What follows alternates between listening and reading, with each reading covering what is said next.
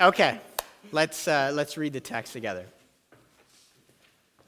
It was now about noon, and darkness came over the whole land until three in the afternoon.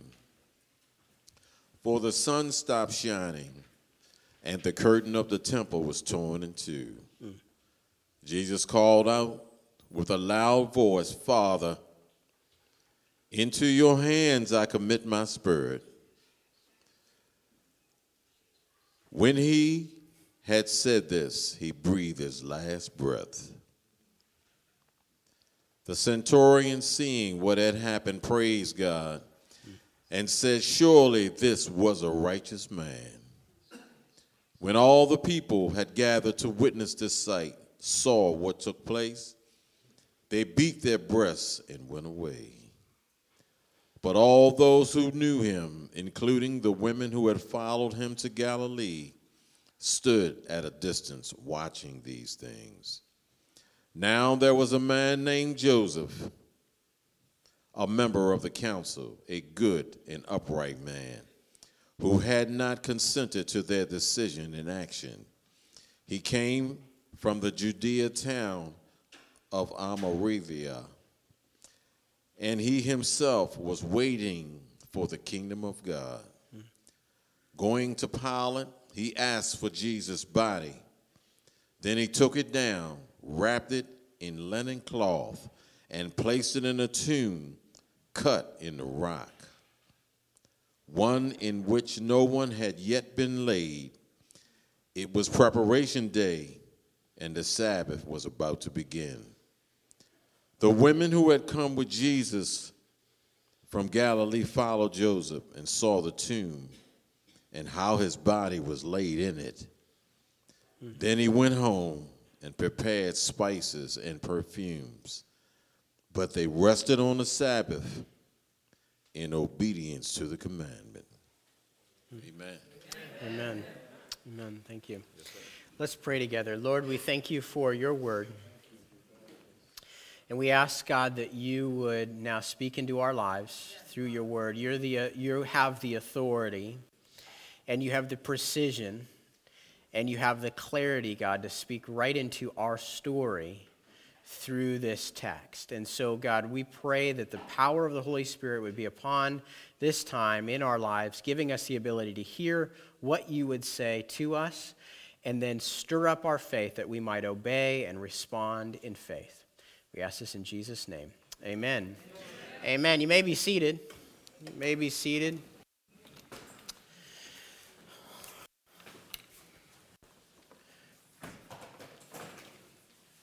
We are a church that,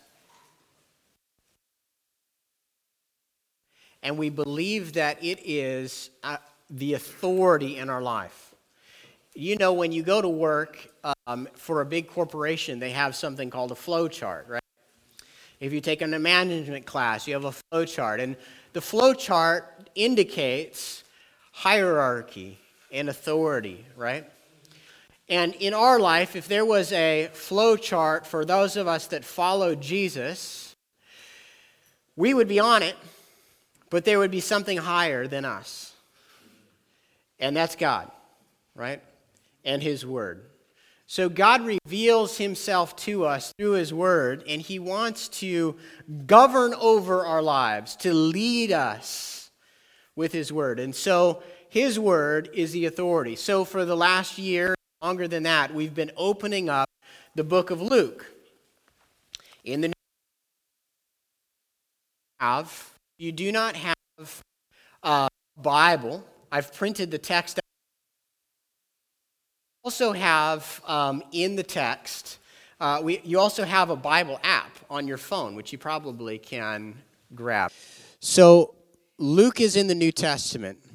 Luke is one of three writers that wrote the synoptic gospels, right? And so Luke was a he wasn't an, uh, he wasn't a disciple of Jesus. He was a probably a Gentile. He came to Christ probably after Jesus' death. He was a doctor. And he was a doctor, probably serving one specific man who's mentioned in the beginning of Luke. He wrote this account for that wealthy patron so that you and I would believe the things that we read. So, um, when we look at Luke, we're looking at volume one of the story of Jesus. If you would have, this would have been written in a scroll. If you would have rolled this out, it would have been over 30 feet long, the scroll. Volume two was the book of Acts. The book of Acts. We'll look at that book later on this year. We're going to look at the first um, 12 chapters of Acts once we get past, um, once we get into the summer. Um, but Luke was the writer, and he says, right when he begins the book, he says, I've written these things so that you might believe what you've heard. So Luke is very interested in um, the believability of the story of Jesus, that you can trust what you've heard about Jesus. So we're here in the story of Jesus' crucifixion. We're right in the middle of it you know, if you're not familiar with the church setting, you probably know at least that there's this Christian faith has something to do with Jesus dying on the cross. So if, if you're new to Scripture, you came on a good day. Because it's on this day in the text that Jesus dies. He breathes his last breath. So we've talked um, quite a bit about just kind of our process of um, reading the Bible and interpreting the Bible and then applying it to our life, right? And so the, the process we go through is we want to make observations of the text first. So one of the reasons we print it out in the bulletin is so that you can write on it, right? And we and I showed you last week my notes. Here they are, right? Been, I, I've had it with me. I've been carrying the Bible around with me in my pocket, and it's all written all over with different observations from the text. And one of the things that you would see there, if you were making your notes in the text, you'd probably notice that in verse 47 through verse 49, there is similar words being used. Similar words, not repeated words, which is another type of observa- observation we make in the text, but similar words. It's this idea seeing what had happened. The centurion was seeing it. Then we see that there was other people, all the people who gathered to witness this sight, they saw what took place. And then we see that the women of Galilee stood at a distance watching these things. What's the similar language that we see there? Seeing, yeah. So they're seeing. So they're they're observing what's going on. That's one thing that we would look at in the text. Another thing that we see here is that um, there's a really clean break after the um, uh, text about in verse 49. Basically, if we were going to outline the text, we'd start in verse 44, and 49 would be a clump. And that clump is talking about the um, last three hours of Jesus' life, what took place. So um, we see here that, the, that, that about noontime, darkness came over the whole land until three in the afternoon. And then there's a substantiation there. Well, why did it get dark? He tells us why it got dark. Because sometimes was it was a cloudy day? Was it sunset? Why did it get dark? Well, it got dark because the sun stopped shining, right? So there's a substantiation in verse 45. Then we have another description of what's going on in these last three hours. The curtain of the temple was torn in two, right? So, us being, how many people in here are Jewish? Anybody in here that's Jewish? Only, only one. Okay, so unless so there's a gap right so culturally culturally we don't know what's the curtain was this the bath curtain was this the new you know tapestries that were hung up What's the curtain? No, this is a special curtain. So there's a gap that we have as Gentile readers 2,000 years away from this text. There's a cultural time gap um, that separates us from the meaning, understanding what's going on in verse 45. So many of you have grown, have grown up in the church. You know what curtain we're talking about, right? But, but some of you are brand new to the scriptures and you're like, what curtain? What's going on? Well, that's what we want to, we kind of want to ask that question and find an answer to it. So we go through these, these last three hours of Jesus' life. He says, we have the final statement of Jesus where he says, Father, into your hands I commit my spirit. And then he breathed his last. Then we have the statement from the centurion. That takes us up. Um, all these people are watching. Then we get to verse 50.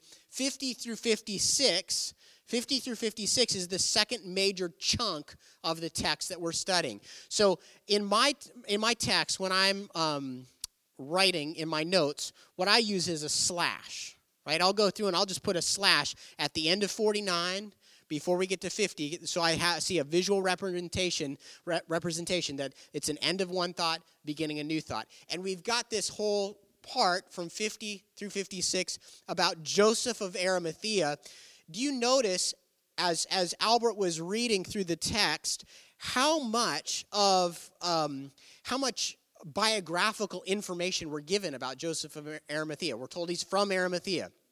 We're told that um, he was a part of the council, right? We're told that he didn't consent to what was going on with the council.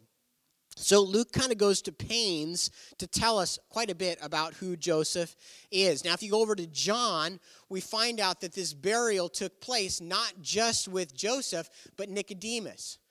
And you Bible scholars know who Nicodemus is, right? He's the Nick at night, right? Nicodemus came at night and he what? What, what was the conversation? Why do we know so much about Nicodemus? John chapter 3. Yes, I'm asking a question. Yes.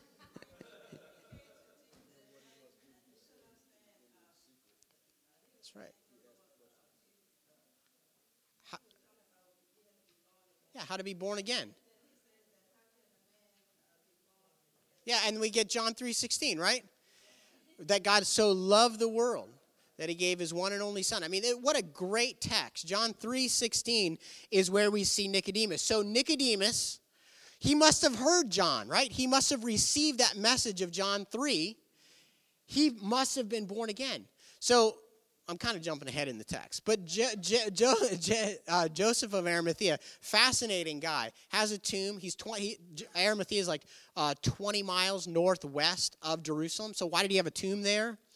Like, why was he so ready to bury Jesus within just this small window of time? So, there's a bunch of fascinating things, right, that we've gone through and observed. One of the things that, that I did this time, and this, was, this isn't normally my method, but I just highlighted how much of this text um, is cultural, right? It's not uh, this text was not written in you know 2019 you've got the curtain you've got these people that are there they're beating their breasts how often do we like in cultural beat our breasts right it's, it's not a cultural expression for us here in the us then it talks about Joseph being a member of the council. We have the reference, and so, like, what's the council, right? Well, the council is the Sanhedrin. Um, we have Arimathea, that's a geographical reference. We have linen cloth and a tomb, right? A different burial system. Um, we have references to the Sabbath, we have references to spices. All of these things are cultural references. So, again, I want to just tell you I, am I'm, I'm hoping that as you're reading the Bible throughout the week, that you're coming to Scripture curious, that you're always finding things in the text where you're like, you know what, maybe I don't understand that well enough. Because we live in an age where the answers are readily available. Like Blue Letter Bible has great commentaries on it where you can just kind of go and read some other pastor that'll explain, well, what is this curtain? What's it referring to? Okay, so we go through the text and we make our observations. One of the things that we look for are these structural laws. There's two contrasts and a substantiation in the text here. Contrasts are where you have the word the flag word but, right? So you have these two groups, the centurion witnessing and then responding. You have the the people that are kind of beating their breasts, and then you have a but the women, or this is 49, but all those who knew him, including the women who had followed him from Galilee, stood at a distance watching these things the, the writer here is contrasting the, the women as followers and the people who beat their breasts and just left. Okay? So um, let's, what I want to do this morning is I, I want to specifically look at verse 50 or, or 49. Verse 49 uh, oh, sorry, no, verse 46 and 47. 46 and 47 says this And when Jesus had cried out with a loud voice, he said, Father, into your hands I commit my spirit. Having said this, he breathed his last. So when the centurion saw what had happened, he glorified God, saying, Certainly this was a righteous man. So we have the final words of Christ. There are seven words from Christ that he spoke on the cross. This statement, um, Father, into your hands I commit my spirit, is either the last or second to the last. The only other kind of competing phrase that Luke doesn't refer to, but the other gospels do, is tetelestai. You Greek, um, you Greek students, what does tetelestai mean? It is finished right? We, we translate tetelestai into English as it is finished, right? The work of the cross indicates that it's finished. And we've been talking about how the cross is really, it's God's story that started from the garden. It's God's redemptive work. So Jesus gets to the cross and he says, it is finished. And then in our text that we're looking at this morning, he says, Father, into your hands I commit my spirit. Again, we're, we're a bunch of Gentiles this morning. We didn't grow up in, in a Jewish home, but if you had, you would recognize the phrase here.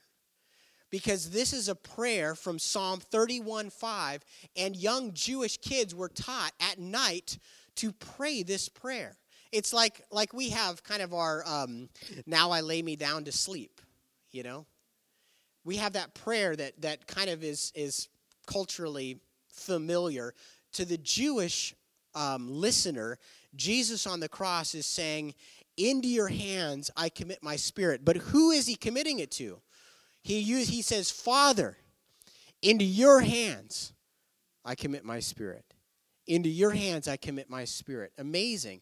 This relationship. Jesus, Jesus is revealing this re- new relationship that people can have with the Father. Because in Psalm 31, it doesn't say, Father, into your hands I commit my spirit. It literally just says, Into your hands I commit my spirit. So Jesus says these words, and then we have the centurion, a Roman guard who is watching, and he says, Certainly this was a righteous man. Certainly this was a righteous man. Now, two weeks ago, we talked about the innocence of Christ.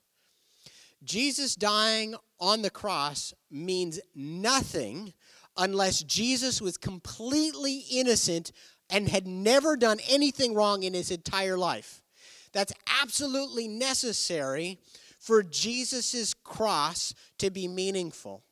And the writer, Luke, is does not um, waste time in pointing out all of the references to Christ's innocency. Here he is again. He's, he's saying, hey, remember, remember that Jesus was the innocent sacrifice, the innocent one who went to the cross. And it's the witness of this Roman soldier. It is so vital that you see what it says in verse 46. After he speaks, he says, I commit my, my uh, spirit into your hands. And then he said, he, after saying these things, he breathed his last. Jesus died, in other words. Now, it is crucial, it is critical to our theology to recognize that Jesus died physically. It is imperative that we believe in the death of Christ because you will not have the substitutionary payment of sin or the resurrection without Christ. So if Jesus did not die, then you do not have the substitutionary death of Christ. He didn't die on your behalf. He may have suffered, but suffering wasn't good enough when you had the sacrificial system under the Old Testament law and you had this lamb that was designated as a sin offering, did you just beat it up and kick it around a few times in order for it to suffer on your behalf? No, that lamb had to be killed in order to um, atone for the sin um, of the individual. And so the death of Christ Even going back further in history, what did God say to Adam and Eve? When you eat this fruit, in the day that you eat it, you will surely die. That's right. And so it was necessary that somebody pay the price of death, not just suffering, but death on the cross. And so we see that he breathed his last. But it is also important that we recognize Jesus' death because you do not have a resurrection unless he died. You only have a reviving, right? We've had we have people that, you know, will go and they'll OD, right? Every day of the week in Baltimore City, we have people that will OD. And they come with the Narcan, I think, is that what it's called? Narcan? And they give the Narcan and they revive the person, right? That's not a resurrection.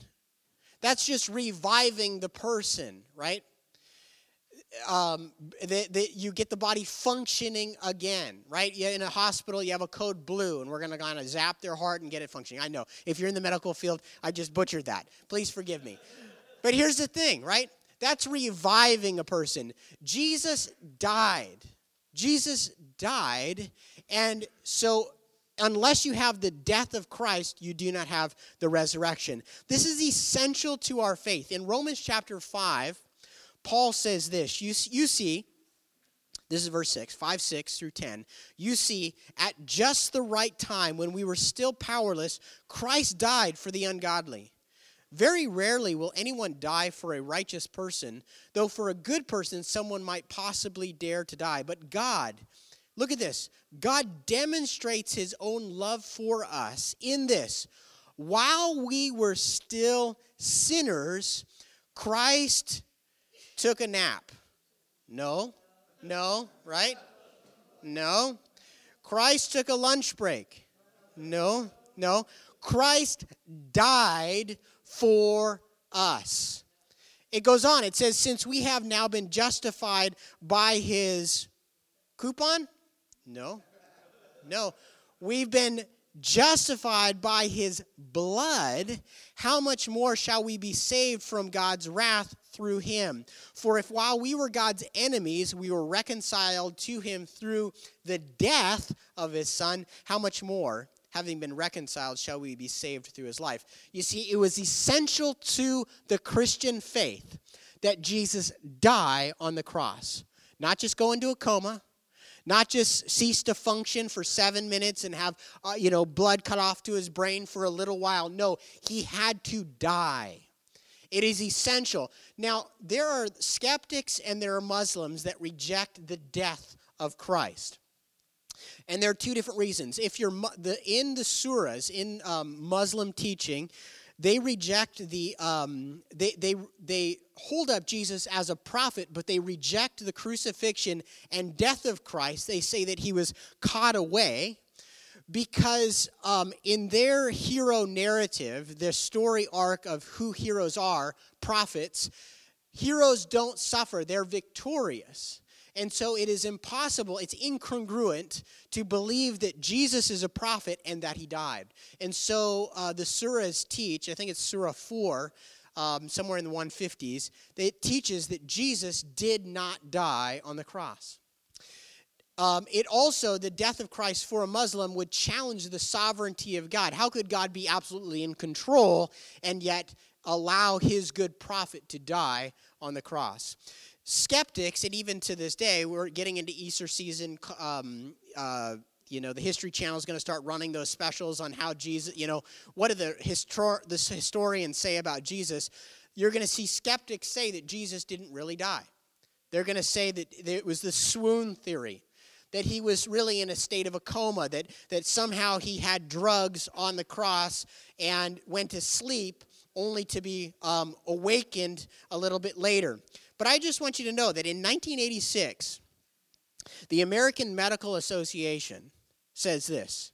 This is a this is a this is a statement from the American Medical Association.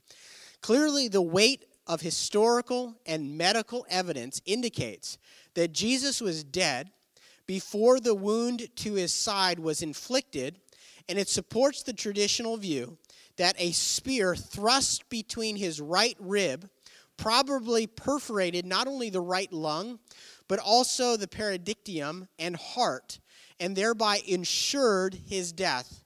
Accordingly, interpretations based on the assumption that Jesus did not die on the cross appear to be at odds with modern medical knowledge. Isn't that fascinating? That's the American Medical Association. It is inconvenient that Jesus died on the cross, especially because the historical record, which we'll see next week, is that he rose from the dead. That is an inconvenient truth. You'll remember that the Romans at nighttime, because these, are, these are Roman guards that are serving in Israel, it was um, not kosher. It was not okay for a dead body to hang on a tree according to Jewish law in Deuteronomy.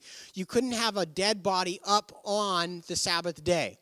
And so the Sabbath started at 6 p.m. on Friday night, and we are now like three hours out from uh, the Sabbath starting. And so the Roman guards came along and they broke the legs of the, the two criminals so that they couldn't push themselves up on the cross to continue breathing. They had to hasten the death of um, those, uh, those who had been crucified. But when they came to Jesus, they punctured his side with a spear, and with water and blood coming out, that indicated that he had already died. His legs did not need to be broken, and that fulfilled Psalm 22, right? Amazingly enough, that not a bone was broken.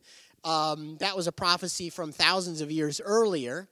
His bones were not broken, and because he had already died. So, here's the thing.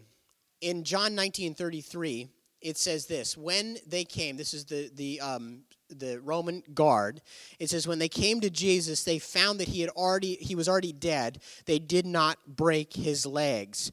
Then the report goes to pilate. So remember pilate's the one who had the final say and on behalf of roman government that jesus could be crucified.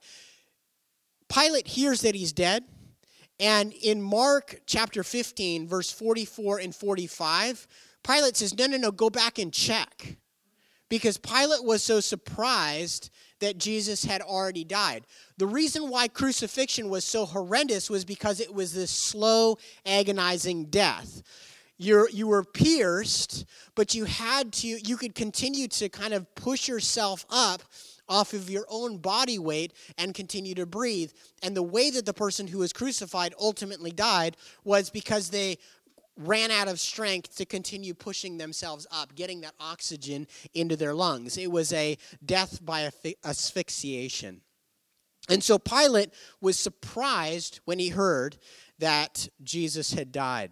And so um, here's what's interesting, right? Just in the historical, the, the, the um, history of this, Joseph of Arimathea has to go to Pilate and get permission for uh, to get the body of Jesus. Then he has to wrap Jesus in about a 100 pounds of linen and spices, right? This was a fast burial, faster than what would have been normal, because once 6 p.m., Friday night comes around, there's no more work that can be done. Because if you're Jewish, the Sabbath indicates that's it. No more burying the bodies. So that's why we have this indication in verse 56 that the women, they prepared more spices. They had more spices that they were going to use in the embalming process, but they couldn't go any further. They had to just stick the body into the tomb because that was it. So we have the record of the centurion. Jesus dies a righteous man. He's put into this tomb of a wealthy individual. You know, in 1956, there was discovered in a tomb another criminal who had been crucified, um, buried in somebody else's tomb. So this is not a necessarily what we would say culturally uncommon. But unless somebody came in and got the body of Jesus, normally a crucified person, their body would kind of been left out, taken down off the tree and just left out to be picked apart by animals. It was a part of kind of the disgrace of being, of, um, being crucified. Jo- Joseph buries the body. I want to just close off with this Isaiah 53, and we're, we're heading into taking communion together. Isaiah 53 10. The prophet Isaiah years before Jesus was born and walked the earth, he prophesies about Jesus coming. And he says in verse 10 Yet it was the Lord's will to crush him, speaking of Jesus, and to cause him to suffer. And though the Lord makes his life an offering for sin, he will not see his offspring and prolong his days, and the will of the Lord will prosper in his hand. After he has suffered, he will see the light of life and be satisfied. By his knowledge, my righteous servant will justify many, and he will bear their iniquities. Therefore, I will give him a portion among the great, and he will divide the spoils with the strong, because he poured out his life unto death. He poured out his life unto death and was numbered with the transgressors, right? Who is, who is he crucified between? Two criminals. For he bore the sin of many and made intercession for the transgressors. Jesus, this was always the plan. This was always the plan that Jesus would come and he would die on the cross. And let me just tell you something. If maybe maybe you've come this morning and, and some of this stuff is new to you, and you've you've heard about Jesus dying on the cross, but it's it's been kind of a question for you. I just want to say this. Death in our culture, death in our culture is um, it's poorly interpreted. It's poorly interpreted. But the Bible comes along and says death is both better and it is worse than how you understand it and how culture interprets it. It's both better and it is worse. How's it better? Or how's it worse? Let's start with how's it worse. Well, first of all, when we look at people, I, have here in my hand, and I don't have time to read it, but the obituaries. This is a newspaper, by the way. This is this thing that. Yeah, if you didn't get the newspaper, you can borrow mine. This is a newspaper. One of the things, those of you that are my age or younger, one of the things they do in newspapers is they publish who died, right? It's a way to make money if you're a newspaper. You run obituaries and you talk about here's these pert people who died. Now, you go through and you read the obituaries, and it talks about the things that those people did in their life, the events, their family members, who they were. And so, death to our culture, it symbolizes this moment of, of kind of the story coming to an end.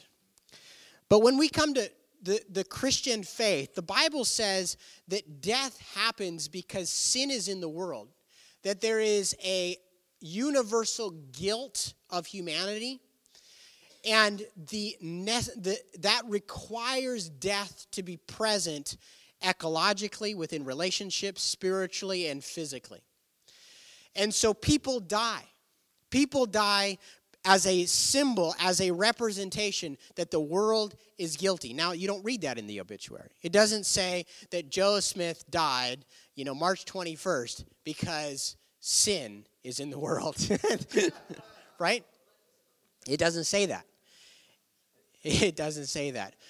But that's the reality. The Bible says that we die, we die as judgment for sin. The problem is is that judgment isn't enough to satisfy the wrath of God, right? We die, but there's still death. There's an eternal death to be died after that. And so Jesus came and he died. He died as the innocent man to pay for our guilt. Now, I know that sounds weird. We talked about it last week about how strange that may seem. But this is the thing we do recognize that guilt requires a payment. Anytime somebody wrongs you, the reason why we struggle with forgiveness so much is because the accounts are opened when somebody wrongs us right? There's a sense of debt being paid.